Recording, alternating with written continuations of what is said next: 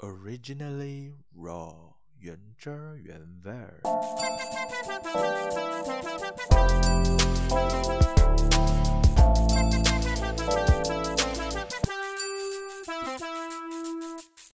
生活不 juicy，但还是有东西。我们来聊东聊西，欢迎大家再次收听 Originally raw，我是嘉恩。虽然之前有说过想要休息一下。暂缓一下，然后重新检视自己，重新考虑自己是否有足够的动力去坚持经营 Podcast 这一块。然而，没隔多久，差不多一到两个月吧，我又回来了。最主要的原因还是因为舍不得啦。就 Podcast 是自己一直很想要。进行的一件事情，很想要做的一件事情，很想要体验当 podcast 的的感觉，所以既然舍不得，所以还是选择回来了。然后另一方面呢，怕自己休息，就这样休息休息，把自己的 podcast 给休息掉了。然后 originally raw 就从此销声匿迹，然后不了了之了。所以就会觉得有那么一点点可惜啦，所以还是决定再坚持努力一下下。首先，先来说一下关于我的 podcast 的一些小更新。第一呢，就是我的 podcast 搬家了，从原本的 podcast 发布平台 Anchor 搬到了另外一个叫做 Sound On。声浪的发布平台，而 Sound On 是属于台湾的一个 Podcast 发布平台，所以呢，里面的节目、里面的 Podcast 都是以中文为主，所以我就觉得或许比较适合让我在那里发布我的 Podcast。但是基本上呢，Sound On 跟 Anchor 是差不多一样的，也就是说，当我在上传我的 podcast 的时候，发布我的 podcast 的时候，Sound On 就会帮我将我的 podcast 同步发到了 Spotify、Google Podcast、Sound On 本身，然后还有现在多了一个 KK Box。至于原本就存在在 Anchor 上面的 podcast 呢，我依然还是会保留着，只是我必须单独独立的将 podcast。Manually 的 upload 到 Anchor 上面，就是多了一个步骤。接下来呢，我也添加了多一个平台，也就是为了推广我的 podcast 的一个平台。而这个平台呢，就是大家为之熟悉的 YouTube。但其实开 YouTube 频道的主要原因是为了方便听众能够留言，而在 YouTube 上面所发布的 Podcast 呢，依然是声音版为主。目前，嗯，我还没有想要制作呃影像版的 Podcast，所以呢，目前是没有影像版的，就是主要让大家能够在。呃，YouTube 上面的 Podcast 下面能够给我留言，所以才会有这么一个想法。还有一个更新就是多了一个算是功能吧，就因为我换了 Podcast 的发布平台，所以就多了这一项功能，叫做 Donate。而 Donate 呢，就是让那些喜欢我的听众、想要支持我的听众呢，能资助我一点点，然后。多给我一点动力，继续的创作下去。所以，如果你是从 Sound On 那里收听 Podcast 的话，你就能直接点击的那个 Donate 的 Link，Donate 的 Icon 就能直接 Donate 了。而至于其他的 Podcast 平台，像是 Spotify、Google Podcast 等等，我就会在 Description Box 里呢附上了这个 Sound On 的 Donate Link。就当做大家请我喝一杯咖啡或吃一片 roti canai 吧。这一次的 podcast 呢，其实还有一个稍微不一样的地方，但是这个不一样的地方呢，更偏向于我自己。或许有听过前面十二集的听众，或许哦可以察觉到那个不一样的地方，就是这集的 podcast 呢，听起来会有点卡卡的，会有点不顺畅，甚至有点词穷吧。那是因为我以前呈现节目内容的方式呢，就是先把稿写得很完整，然后就是以念稿子的方式把信息跟想表达的东西呢表达出来。那是因为我非常害怕空白，非常害怕尴尬，非常害怕有太多的拖拖拉拉，然后有很多的嗯啊哦。然后将整个 podcast 节奏和氛围弄得很不顺畅，然后不是我想要的那个效果。所以这次呢，算是回归吗？就想要做一点小尝试、小挑战吧，就是尝试一下稍微随性一点、稍微 freestyle 一点，顺便可以呃考。考一下自己的那个反应能力，就是要不断的整理思绪，然后不断的马上就要表达，表达出来。这样的话，或许我还可以，嗯，恢复一点马来西亚腔，恢复到尽可能的恢复到我原本说话或者聊天的方式，但现在还不是哦，现在我还蛮字正腔圆的。还没有到非常马来西亚腔，毕竟还是对这样的模式、这样的呈现方式还是感觉到很紧张，所以如果听起来很卡卡的，就请大家多多包涵喽。关于 Podcast 的更新呢，就差不多这样了，就是换了一个新的 Podcast 发布平台 Sound On，添加了一个 YouTube Channel，主要是。为了方便大家给我留言，然后多了一个 Donate 的功能，希望大家能给我一点点的动力，让我继续创作下去。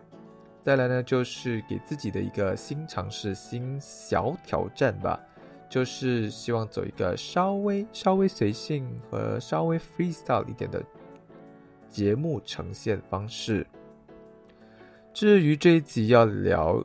一个什么主题呢？我是没有特别安排一个什么大方向的主题，一个大主题来跟大家聊，所以我们就来聊聊近期的事情吧。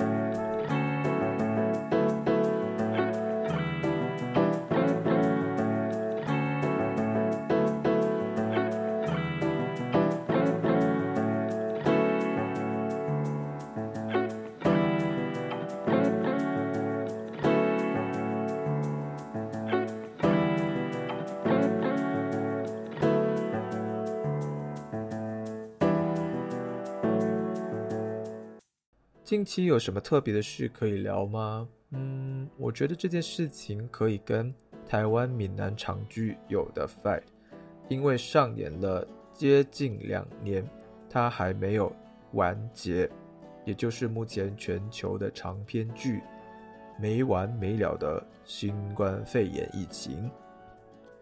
COVID-19 的 nineteen 呢，指的是病毒在二零一九年发现，然后病情从那个时候开始，一直到了二零二零年呢，它就先从一些国家大爆发，然后再延至几乎全球。二零二零年呢，就是各个国家实施封国锁城、实施各种警戒警备的一年。就是为了防守以及对抗疫情。每个国家呢都面对着不同的疫情严重度，有的面对了第一波、第二波、第三波的，有的还需要面对着疫情所延伸出的一些各种各样的事件的问题的新闻，特别是丑闻丑事。在二零二零年呢，有的国家防守的很不错，防疫的算蛮成功的，但有的呢却扑街了一下，比如马来西亚。整个全球的疫情啊，就一直这样拖啊拖，拖到了二零二一年，到现在已经是二零二一年的八月了，它还没有结束。我觉得无论是国家政府、前线人员，特别是医护人员，还有我们这些老百姓们，可以说是已经抗疫抗疫到疲惫不堪，有的人甚至。心力交瘁了吧？我感觉这个疫情哦，怎么好像一部超级英雄的电影或电视剧一样，续集一部接着一部，一直会出现新的大反派。好比 coronavirus 已经出现了好几种的变种病毒，而且目前最强的是那个 Delta 病毒。而这个 Delta 病毒还会像 iPhone 一样，人家有什么 iPhone 12 Pro，然后它也来一个 Delta Plus，所以这个 Coronavirus 真的是一个非常难搞、难对付的病毒。然而，在各个国家想要加快脚步进行疫苗计划的时候呢，计划永远比不上变化，它还是比不过病毒变种的速度以及传播速度。就拿现在印度啊、马来西亚、印尼、泰国这些国家呢，都出现了病情大反弹的情况。就连防守的不错的新加坡和台湾，都还是不小心破功了。马来西亚目前的情况呢，是近两周每一天都是一万多例，总病例早已破十万了。不是我想要酸马来西亚，但是我真的这么认为。难道马来西亚是一名匿名 YouTuber 吗？他是有在追求什么破十万订阅之类的东西吗？为什么病例可以一直暴增，然后还压不下来？我们目前呢处在一个封国锁城的状态，那人民是去哪里溜达呢？为什么？每一天的病例可以这么高。每当我看新闻的时候，都会感觉非常无奈和难过。特别是像这些疫情大反弹、疫情大爆发的国家的情况，包括了马来西亚，就会感觉这个病毒真的太可怕了。像马来西亚，我们也面临到了医院不够病床、不够床位。然后医院大爆满，无法再收入更多的新冠病患，医护人员也心力交瘁，忙得快垮了，累得快垮了。而像印度呢，它也让我见识到了人生第一次看到的一种情况，也就是人类需要捧着、拖着氧气筒排队来买氧气，而且氧气是会卖到断货的那种。疫情发生之前，我相信所有的人都应该和我一样，都觉得氧气就是免费的，它就是在空气之中，我们能自由呼吸就能获得氧气。而现在这个疫情呢，让人类竟然沦落到需要排队，需要用金钱来买、来购买氧气才能继续活命。我觉得这样的情况看起来真的是挺悲伤的，但即便如此哦，情况已经这么糟糕了，疫情所延伸出来的莫名其妙的事，至少对于我啦，是感觉挺莫名其妙的事呢，从未间断过。其中一个就是不相信病毒。或者不相信疫苗的人群是大大存在着的。对于不相信疫苗呢，我还是稍微能够理解他们为什么不相信疫苗。但是，对于不相信病毒的人群呢，我真的匪夷所思了。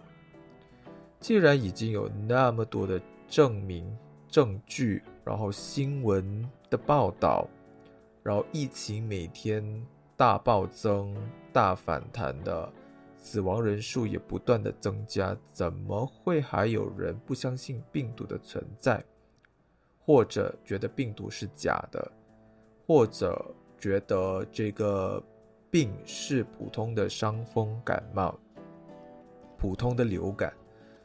我就感觉非常疑惑了，怎么他们会有这样的理解、这样的想法呢？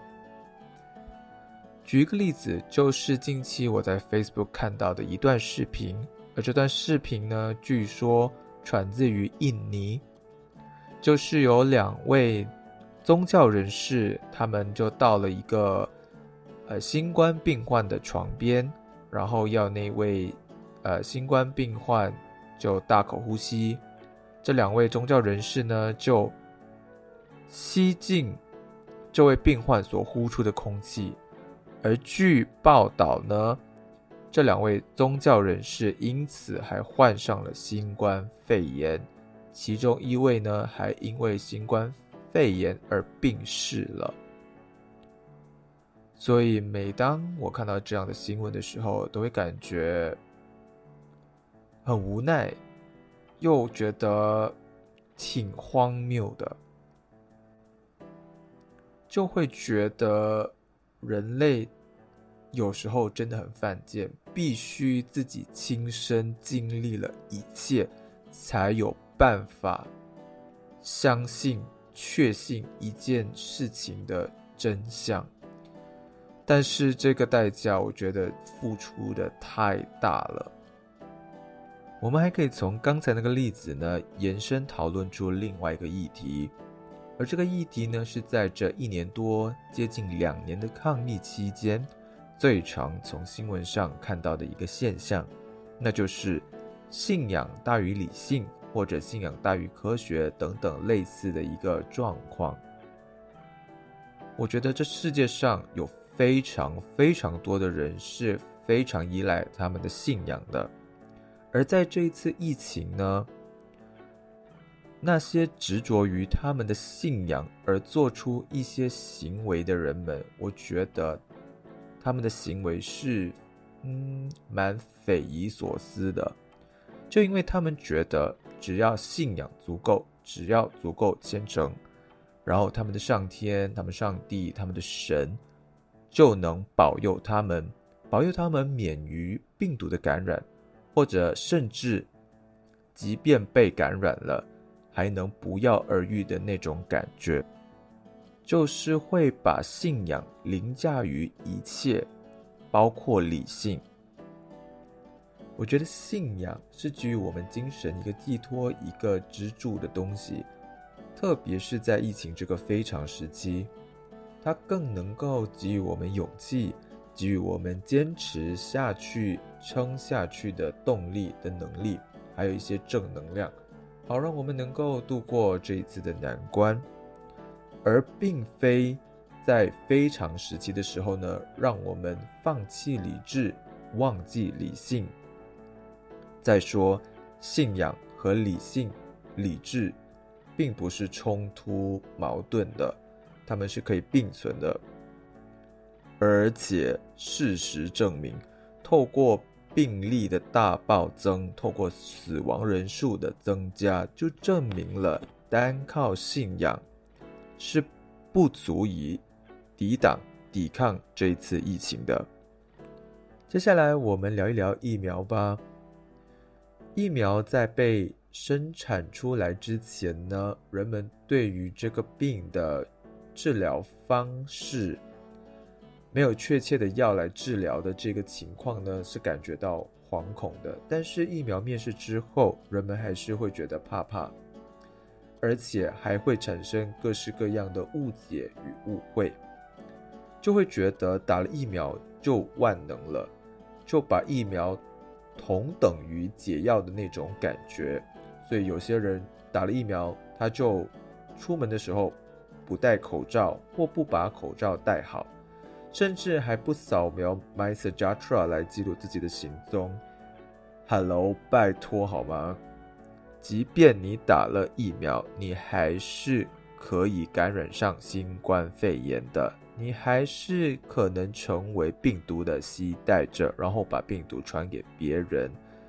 所以呢，对于人们的无知，我除了用无奈来形容，我也不知道该说些什么了。还有一件事让我感觉也蛮无奈，甚至还有那么一点点愤怒的。虽然我不知道其他国家有没有类似的情况，但是这是近期在马来西亚还蛮常看到的一个现象，还蛮常听到看到的新闻，也就是跟 Food Bank 相关的一些事件。有一句话用粤语来说就是“猴三脚雷劈”。好心被雷劈，我认真的觉得人类有时候到底是应该帮还是不应该帮呢？从 Food Bank 的这些事件来看哦，我对人类真的是可以说又爱又恨呢。爱的是，在这个严峻的疫情期间，马来西亚已经封国锁城 N 次了。所以很多人的工作啊、生活都遇到了很大的困难，然后就会有一些善心人士、慈善团体，在各个地方设立了好几个 food bank 食物银行，然后他们就会派送这些免费的粮食给那些有需要的人，但是。偏偏就会出现一些很可恶的人们，他们可以说是糟蹋了这些善心人士们的心意。有的人呢，拿了粮食还会嫌弃、嫌东嫌西的，甚至有的人还会丢弃一些他们可能认为不好吃或自己不喜爱吃的东西。也听说过，有的人还会要求一些牌子啊，或者特定的食物。还有一些人呢，在 food bank 现场不排队、不遵守防疫 SOP，还甚至可能会乱抢这些粮食。难道他们不知道现在情况已经很糟糕了吗？他们不排队、不遵守防疫 SOP 的话，只有可能非常大的可能会让这个疫情更加的糟糕。哎，这个时候真的会对那些善心人士们感觉到非常的心疼。好的，怼了好几件让我感觉莫名其妙的事，我们来换一个心情，说一件比较开心的事。至少对我是蛮开心的啦。马来西亚的疫苗计划开始的时候，我在三月八号就注册了。等到天荒地老，终于在八月一号收到了通知，然后在八月三号星期二那天打了第一剂的 Pfizer，也就是辉瑞疫苗。到目前的情况呢，都挺好的，没有太多的副作用，只是在第一、第二天的时候。打针的那个左手臂会感觉酸酸的，就是要用力的时候，要举起手的时候就会感觉有点不舒服。那其余的都还好，都一切正常。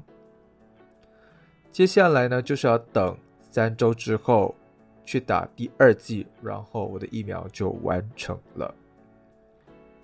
我在这里也希望那些还没收到疫苗通知的人，可以尽快的收到通知。然后尽早的完成两剂疫苗，好让马来西亚早一点达成群体免疫，让我们能稍微的恢复我们的日常生活。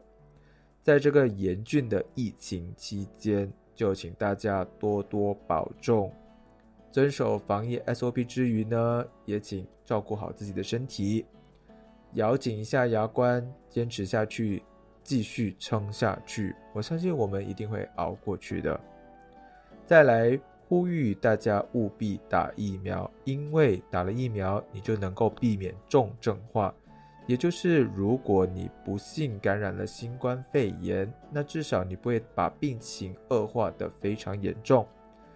那第二呢，就是打了疫苗可以给你带来一点点的安心感吧。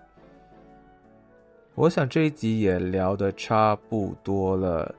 最后结束之前，再提醒一下下，呼吁大家有什么想要对我说的，有什么意见，有什么想要分享的，可以点击我附在 description box 里的 YouTube 的 link，然后到这一集 podcast 的下方给我留言哦。最后，感谢大家这一集的收听，我是嘉恩，下一集再见。